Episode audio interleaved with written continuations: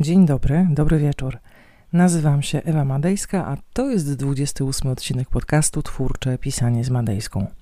Dzisiaj opowiem o sile narracji w pierwszej osobie.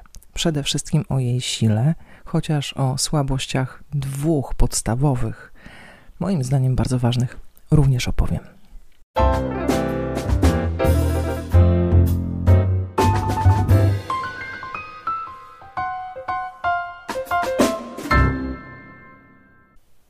Zanim jednak o narracji w pierwszej osobie opowiem o tym, co wokół mnie, ponieważ ja w pierwszej osobie jestem raczej nudna, wciąż zajęta, tak zajęta, że ten projekt, podcastowy projekt, projekt pro publico bono, czasem muszę odłożyć na półkę i skoncentrować się na tym, co pilne i ważne, a ostatnio takich spraw nazbierało się dużo. Co zatem wokół mnie? Przede wszystkim pierwsza edycja Mastermindu, który jest już w połowie. Mamy za sobą trzy spotkania w grupie, mamy za sobą prawie trzy spotkania na konsultacjach indywidualnych i z ogromnym zdumieniem, ale też e, z fascynacją stwierdzam, że jest energia, chociaż spotykamy się wyłącznie w przestrzeni online. Jest przepływ, jest komunikacja. Jest przedziwna zupełnie łączność pomiędzy e, uczestnikami i jednym uczestnikiem. Jest kreatywna informacja zwrotna, związana bezpośrednio z kwestiami warsztatowymi. I o tę informację zwrotną tak naprawdę chodzi mi najbardziej, najmocniej, najgłębiej.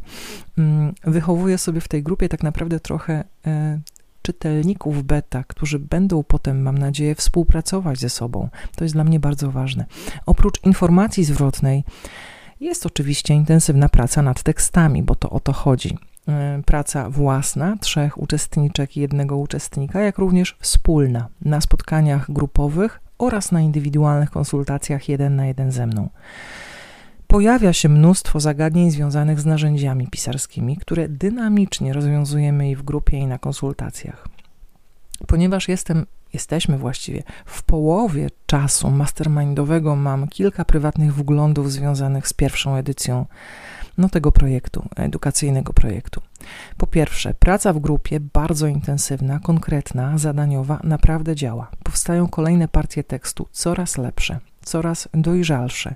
Wszystkie uczestniczki i jeden uczestnik pracują nad kolejnymi kawałkami prozy z zaangażowaniem, które cieszy mnie bardziej niż wszystkie urodzinowe prezenty, jakie do tej pory otrzymałam. A nie otrzymałam ich zbyt wielu, ponieważ od lat nie obchodzę urodzin, więc tym bardziej. Po drugie, praca w grupie działa, ponieważ grupa jest bardzo mała i nigdy nie będzie większa. To będą wyłącznie cztery osoby. I w tym momencie również składa się z czterech osób. Każda z nich pracuje nad zupełnie inną historią. Jedna osoba nad powieścią historyczną, druga nad współczesną obyczajową, dwie osoby nad zbiorami opowiadań. Mamy czas, mamy czas, ponieważ grupa jest mała, żeby przeczytać wszystkie teksty. Ja mam czas na gruntowne komentarze i uwagi, grupa ma czas na lekturę tego, co nadsyłają inni. Wszyscy są przygotowani do spotkania w grupie. Uwagi, jakimi trzy panie i jeden pan dzielą się na spotkaniu, zaskakują mnie trafnością.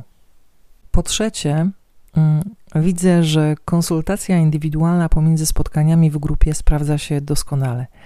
Podczas godzinnego mityngu pomagam z jednej strony uchwycić to, co jest ważne w tekście, a czego może nie widać, co być może nie wybrzmiewa, z drugiej strony to, co jest zupełnie nieważne, niepotrzebne, do wyrzucenia. I to jest czas, czas konsultacji, e, w którym każdy może mnie zapytać o wszystko, co jest związane z jego, jej projektem literackim. I tu dzieje się warsztat. Czasem takie spotkanie zamienia się w mini wykład, który kończy się pracą domową na temat i to też jest świetne. Po czwarte, po czwarte, widzę, że w pewnym momencie wspólnie ustalona przed rozpoczęciem mastermindu ilość tekstu przeszła w jakość. Już nie chodzi o to, by pisać jak najwięcej, lecz by pisać jak najlepiej. Z drugiej strony, i to moja rola, kontroluję dynamikę zwodniczego jak najlepiej, ponieważ pomiędzy jak najlepiej a perfekcyjnie znajduje się cienka granica, którą łatwo przekroczyć i się zafiksować, na przykład na poprawianiu pierwszego lub drugiego rozdziału bez końca, albo na pierwszym zdaniu rozdziału trzeciego. No to jest trochę bez sensu. I po piąte, to może najważniejszy wgląd. Y, skład grupy. Pojawiło się w niej finalnie czworo ludzi i chciałabym powiedzieć, że zmotywowanych, zdeterminowanych i zdyscyplinowanych. Mm, I, i, I powiem to, że są to ludzie zmotywowani, zdeterminowani i zdyscyplinowani, bo to prawda. Pojawiło się jednak czworo ludzi, którzy przede wszystkim, przede wszystkim wiedzą, co i dlaczego chcą pisać i napisać. Ta wiedza jest dużo głębsza niż motywacja, determinacja czy dyscyplina. Ta wiedza jest matką tych trzech sióstr syjamskich i to ona, ta wiedza, buduje energię grupy. W połowie naszych spotkań z radością stwierdzam, że pierwsza edycja grupy Mastermind to projekt bardziej niż udany. I już czuję smutek, a wiem, że wszyscy go czujemy, bo widać koniec. Bo druga połowa, chociaż trwa dokładnie tyle samo co pierwsza, zawsze wydaje się krótsza. Ja też się wiele nauczyłam, prowadząc tę grupę po raz pierwszy, głównie dzięki informacji zwrotnej od ludzi, którzy mi zaufali. Słucham uwag, wyciągam wnioski, przygotowuję się do kolejnej, drugiej edycji Mastermind, która ruszy w listopadzie. Jeżeli masz ochotę, sprawdź szczegółowy program ewamadejska.pl łamane przez Mastermind. Tymczasem w sierpniu chciałabym uruchomić dwie grupy warsztatowe, wtorkową i weekendową. Planuję 14-tygodniowy cykl spotkań, spotkań warsztatowych, na których, jeżeli zechcesz wziąć w nich udział, pokażę wszystko, co działa w pisarskim warsztacie. Naprawdę wszystko. Jest to dokładnie to wszystko, które sama wykorzystuję podczas pracy nad tekstami literackimi. Chyba nie jest składne zdanie, ale ma sens. Nie będę opowiadać o tym, co nie jest moje, czego nie sprawdziłam, z czego nie korzystałam. Nie jest moja na przykład podróż bohatera. Być może moja będzie podróż bohaterki, muszę ją jednak najpierw przemyśleć, zintegrować, zastosować, sprawdzić i dopiero z praktyki wyciągnąć teoretyczne wnioski, którymi będę mogła ewentualnie się podzielić i w przyszłości na przykład przygotować warsztaty pisarskie wyłącznie dla kobiet, koncentrujące się wokół podróży bohaterki. Moje natomiast są na przykład narzędzia scenariopisarskie, które z powodzeniem wykorzystuję i w literaturze, i w dramacie, o których wspominam na warsztatach właściwie bez przerwy. Działają zarówno na poziomie konstrukcji sceny, jak również na poziomie konstrukcji całego utworu, ale nie tylko. Dokładny plan warsztatów znajdziesz na stronie ewamadejska.pl łamane przez warsztaty. I na kolejną edycję Mastermindu, i na warsztaty udzielam gwarancji jakości. Jeżeli poczujesz, że sposób, w jaki pracuję, albo to, o czym mówię, nie jest dla ciebie w ciągu dwóch tygodni, licząc od pierwszych zajęć, możesz się wycofać z projektu, a ja ci zwrócę wszystkie pieniądze. Żadne ryzyko. Ryzykujesz wyłącznie czasem, bo to czasu będziesz potrzebować i dobrej organizacji obowiązków ponieważ oprócz gwarancji jakości udzielam gwarancji roboty. Chcesz się nauczyć pisać, będziesz pisać dużo, bardzo dużo. Nie ma innej drogi do tego, by opanować warsztat. W obu projektach gwarantuję również opiekę pomastermindową i powarsztatową. Nie zostaniesz sam sama z tym, co stworzysz po zajęciach. Do trzech miesięcy po ostatnim spotkaniu możesz przesłać do mnie wszystko, wszystko, co napiszesz w tym czasie. Ja zaś sprawdzę to, skomentuję i spotkam się z Tobą na konsultacji indywidualnej, żeby podsumować Twój tekst lub cykl tekstów. Wszystko w cenie biletu. I żeby domknąć ten formalny, e, trochę długi pewnie wstęp, e, przyznam się do czegoś i nie będzie to marketingowa manipulacja, o którą łatwo, kiedy jest się rekinem biznesu. Ja pewnie pozostanę wyłącznie głupikiem, błazenkiem, a może meduzą biznesu. Mm, otóż uczę twórczego pisania bez przerwy od prawie 12 lat i czuję, że muszę zrobić przerwę, długą przerwę. To będą ostatnie na jakiś czas warsztaty. W ofercie pozostanie wyłącznie konsultacja ogólna, kursy online, pewnie jakieś książki, ale nie warsztaty. Wrócę do nich może w przyszłym roku o tej porze, może jeszcze później, więc jeżeli chcesz mnie wykorzystać, wiem jak to brzmi, wiem, ale jeżeli chcesz mnie wykorzystać, jeżeli chcesz, bym podzieliła się z Tobą wiedzą, energią, zaangażowaniem podejmij decyzję. No, bo to jedyna taka okazja na długo. Zanim jednak ją podejmiesz, posłuchaj o narracji w pierwszej osobie. To bohaterka dzisiejszego odcinka. Nie zaryzykowałabym krótkiego wykładu na jej temat, gdyby mnie muza skrzydłem nie potrąciła na twórczym skrzyżowaniu, tuż zaczęłam pisać książkę właśnie w pierwszej osobie. I to nie był szczególnie trudny wybór. Pojawiają się takie historie, które nie wymagają szczególnego narracyjnego namysłu. Po prostu się wie. I ja wiedziałam, że będzie to właśnie taka historia. Historia, którą opowiem z jednej albo z dwóch, wciąż się waham, perspektyw, ale pierwszoosobowych. Jakie to ma znaczenie dla ciebie? No takie, że jeżeli jesteś świadomy, świadoma prostych kwestii warsztatowych, wiesz, że w momencie, w którym zaczynasz pisać, powinieneś, powinnaś zadać sobie kluczowe pytanie: z czyjego punktu widzenia chcesz napisać tekst? Pytanie o punkt widzenia jest zawsze pytaniem o sposób narracji. Możliwe, że nie od razu to wiesz. Możliwe, że się zastanawiasz nad tym, który punkt widzenia jest, byłby lepszy, najlepszy albo jeszcze lepszy niż najlepszy. Moim zdaniem nie ma lepszych albo gorszych perspektyw narracyjnych. Są tylko te, które rezonują z Tobą i z Twoją historią. Przypomnę, że masz do wyboru kilka narracji. Możesz się zdecydować na narrację właśnie w pierwszej osobie, o której dzisiaj, w drugiej albo w trzeciej osobie z jednokrotnym lub z wielokrotnym punktem widzenia, w zależności od tego, czy potrzebujesz trzecioosobowego jednogłosu, czy też trzecioosobowego wielogłosu. Jeżeli chcesz odświeżyć sobie wiedzę o punktach widzenia, o narracji, posłuchaj odcinka ósmego, w którym omawiam trzy powyższe rodzaje narracji wraz z kilkoma podrodzajami. W obrębie jednego tekstu możesz narrację mieszać, na przykład trzecioosobową z pierwszoosobową, musisz mieć jednak na to kompozycyjny pomysł. Nie komplikuj sobie jednak życia na początku. Nie komplikuj sobie życia, jeżeli dopiero zaczynasz pisać. Wybierz jedną perspektywę. Początkujący pisarze, początkujące pisarki często mają kłopot z reżimem narracyjnym. Zdarza się, że w konsekwentnie prowadzoną narrację w trzeciej osobie z jednokrotnym punktem widzenia wprowadzają nagle perspektywę innego bohatera. I to jest błąd, błąd, który widzę od razu, a który paradoksalnie wcale nie jest taki oczywisty dla początkujących. No zresztą nie tylko dla nich. Bo na wiele można sobie pozwolić w literaturze, ale nie na bałagan w narracji łatwo o taki bałagan, jeżeli porywasz się na początku pisarskiej drogi na powieść polifoniczną. Możesz stracić kontrolę nad fabułą. Możesz wprowadzić bohaterów, których punkty widzenia niewiele wnoszą do opowieści, których obecność jest po prostu zbędna. Możesz ulec złudzeniu, że wielogłosowa narracja trzecioosobowa gwarantuje no, rozwój opowieści. No niekoniecznie. Nagle okazuje się, że w Twoim tekście roi się od ludzi, którzy mało mają do powiedzenia, a jeszcze mniej do zrobienia.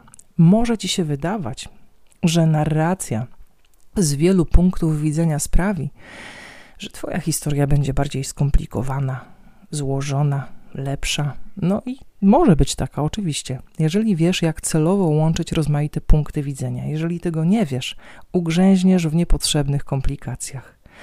Narracja w pierwszej osobie jest doskonałym ćwiczeniem dyscyplinującym ambitne, narracyjne zamierzenia. Co jest siłą narracji w pierwszej osobie? Ano po pierwsze, od razu można ustalić, kto jest protagonistą. Wiadomo, kto i jaki ma cel, kto i jakie ma motywacje, kto i jakie ma pragnienia oraz lęki.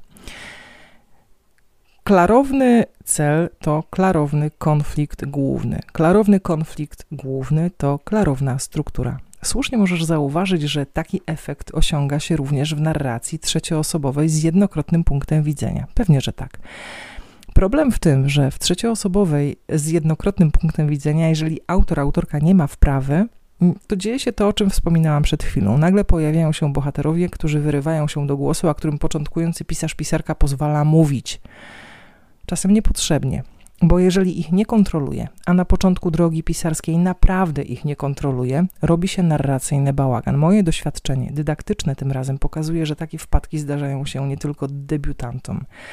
Narracja pierwszoosobowa nie oznacza, że tekst będzie płytki. Oznacza, że każdy element fabuły, który jej nie buduje, autor, autorka może z czystym sumieniem wyrzucić z opowieści. Narracja w pierwszej osobie pozwala się skupić na tym, co naprawdę tworzy rdzeń historii, czyli na konflikcie głównym, a ten przynależy do protagonisty. A protagonista w narracji pierwszoosobowej to ten, który gada w pierwszej osobie.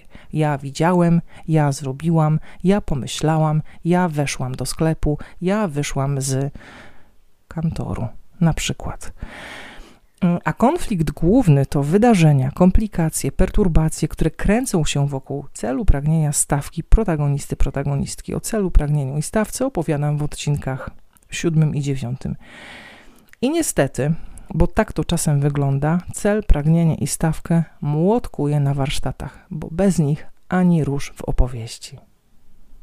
Po drugie, klarowna, pierwszoosobowa perspektywa wpływa na spójność tekstu. Nie tylko ona, rzecz jasna. Na spójność utworu składa się wiele elementów, jak na przykład przejścia narracyjne, o których w odcinku 22. Dużo łatwiej jednak stworzyć logiczną, uporządkowaną fabułę, kiedy wszystkie jej poziomy, od pomysłu po temat, od struktury sceny po strukturę całego tekstu, organizuje podróż jednego bohatera albo jednej bohaterki.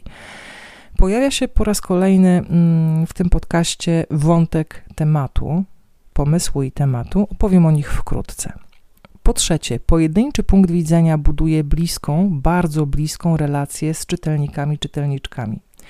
Wiesz pewnie, że czytelnicy, czytelniczki czytają prawdopodobnie z dwóch powodów. Oba są tak banalne jak egoistyczne. Otóż czytają, ponieważ chcą się dobrze bawić. I tu wniosek na marginesie.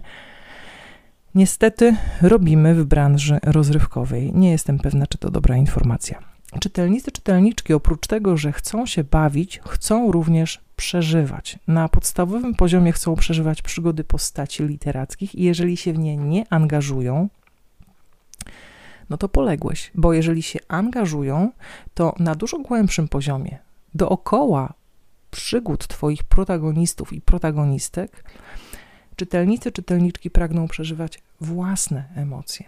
Własne emocje. Liczy się, finalnie liczy się, i mówię o tym nie po raz pierwszy, to, co czują, kiedy czytają Twój tekst.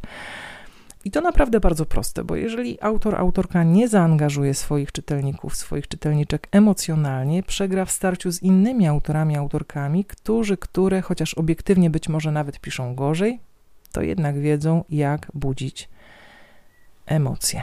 Jak budzić emocje. I takie emocje, bardzo mocne emocje, budzi narracja w pierwszej osobie. Jest na to kilka sposobów, rzecz jasna, których uczy na warsztatach. I tu uwaga, narracja pierwszoosobowa nie jest magicznym kluczem do serc czytelników, czytelniczek. W narracji pierwszoosobowej również można nudzić i można zanudzić. Jeżeli autor, autorka przeładuje swój tekst monologami wewnętrznymi, rozważaniami o życiu, śmierci i wielkich sprawach świata i kosmosu, jak powiedziałam, przegra. Zwłaszcza jeżeli otworzy historię egzystencjalnymi glutami. Po czwarte, i to jest zupełnie niespodziewany wniosek, narracja w pierwszej osobie pozwala zbudować silnego antagonistę i postacie drugoplanowe, jak również wątki poboczne. Na pierwszy rzut oka może się wydawać, że jednoosobowa, pierwszoosobowa perspektywa ogranicza rozwój postaci innych niż protagonista, protagonistka. Otóż niekoniecznie. W rzeczywistości autor, autorka wybiera tylko te postacie drugoplanowe i tylko te wątki poboczne, które mają realny wpływ na protagonistę, protagonistkę które wspierają jego pierwszoosobową opowieść. I muszą być to mocne postacie drugoplanowe i mocne wątki, bo inne nie zadziałają. Kryteria wyboru w tym przypadku są znacznie bardziej klarowne niż w przypadku narracji wielogłosowej. Czy narracja w pierwszej osobie jest dla każdego? Nie, absolutnie nie. Ostatnio zaproponowałam komuś, by zmienił w ramach ćwiczenia tekst trzecioosobowy na pierwszoosobowy bez powodzenia. Okazuje się bowiem, że oprócz wyżej wymienionych mocnych stron, takich jak klarowny bohater, przejrzysty konflikt główny, konkretna linia strukturalna, mocni bohaterowie drugoplanowi i znaczące wątki poboczne, ten sposób opowieści ma również swoje wady. Największą z nich, według mnie, jest narracyjna klaustrofobia. Przypadłość ta dotyka zarówno autora, autorkę potencjalnej historii w pierwszej osobie, jak również czytelników, czytelniczek. Decyzja, by wejść w świat jednego bohatera, jest trochę jak decyzja o małżeństwie. O krótkim wprawdzie małżeństwie, 3-4 miesięcznym, ale jednak.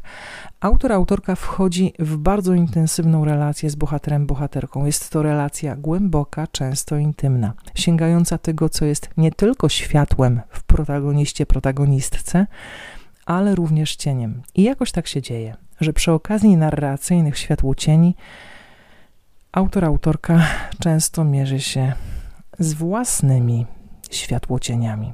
Czy jesteś gotów, gotowa na taką relację? Czy jesteś gotów, gotowa przekonać do takiej relacji czytelników, czytelniczki. Czy jesteś pewien, pewna, że okażesz się wiarygodny, wiarygodna w pierwszoosobowej opowieści? Nie wiem, sprawdź to. Kolejną wadą bohaterki dzisiejszego odcinka jest niebezpieczeństwo posądzenia o autobiografizm. No niestety, jeżeli chcesz pisać trudne, poruszające historie w pierwszej osobie, pamiętaj, że wcześniej lub później zmierzysz się z pytaniem, czy to twoja opowieść, czy sam sama przeżyłeś to, o czym piszesz. Miej dobrą odpowiedź na to pytanie. Podsumowując, wybór punktu widzenia jest kluczowym wyborem, jaki pisarz, podejmuje na początku pracy nad literackim projektem. Nie istnieją zasady, reguły, które określałyby, że kryminał na przykład należy pisać w narracji trzecioosobowej z jednokrotnym albo wielokrotnym punktem widzenia, a wesoły porno z perspektywy pierwszoosobowej. Nie ma takich zasad. Decyzję za każdym razem podejmuje autor, autorka i to on, ona ponosi konsekwencje tej decyzji. Co zrobić, kiedy jednak podejmiesz złą decyzję, kiedy wybierzesz źle narrację, kiedy się pomylisz. No nic, no tak naprawdę trzeba przepisać historię albo zacząć ją od początku, wykorzystując, ale już z uwagą i namysłem te punkty widzenia, które z tobą rezonują i z opowieścią. No i to chyba tyle o narracji pierwszoosobowej. Wielkie dzięki, że mnie wysłuchałeś, wysłuchałaś. Mam nadzieję, że spotkamy się tu w podcaście już za dwa tygodnie. A, właśnie zapomniałam, bo wprowadzam jeszcze jedną zmianę. Od przyszłego tygodnia newsletter będzie wpadał do Twojej skrzynki co dwa tygodnie w piątek, nie w poniedziałek, a w piątek. Czekają zatem mnie i Ciebie dwa piątki podcastowe i dwa piątki newsletterowe w miesiącu, a pomiędzy mnóstwo pracy, twórczej pracy, bo ona tak naprawdę nigdy się nie kończy. Kiedy piszesz, zawsze jesteś w robocie. Raz jeszcze zapraszam Cię na warsztaty, które zaczynają się już w sierpniu. Grupa wtorkowa i grupa weekendowa, sobotnia tak naprawdę. Mm, będzie się działo, będzie się mnóstwo działo, będzie ogień, energia, będzie wiedza, będzie warsztat, będzie robota, aż się będzie kurzyło. Cieszę się. Pomyśl już o grupie mastermindowej, rozpoczynającej się w listopadzie. Bądź ze mną w kontakcie cały czas. E, kontakt małpa ewamadejska.pl. Szczegóły warsztatów i mastermindu znajdziesz na stronie ewamadejska.pl w zakładce Praca w grupach. Tymczasem do usłyszenia, do zobaczenia. Ściskam Cię gorąco tu na mojej wsi. Upał. Mhm. I to straszne.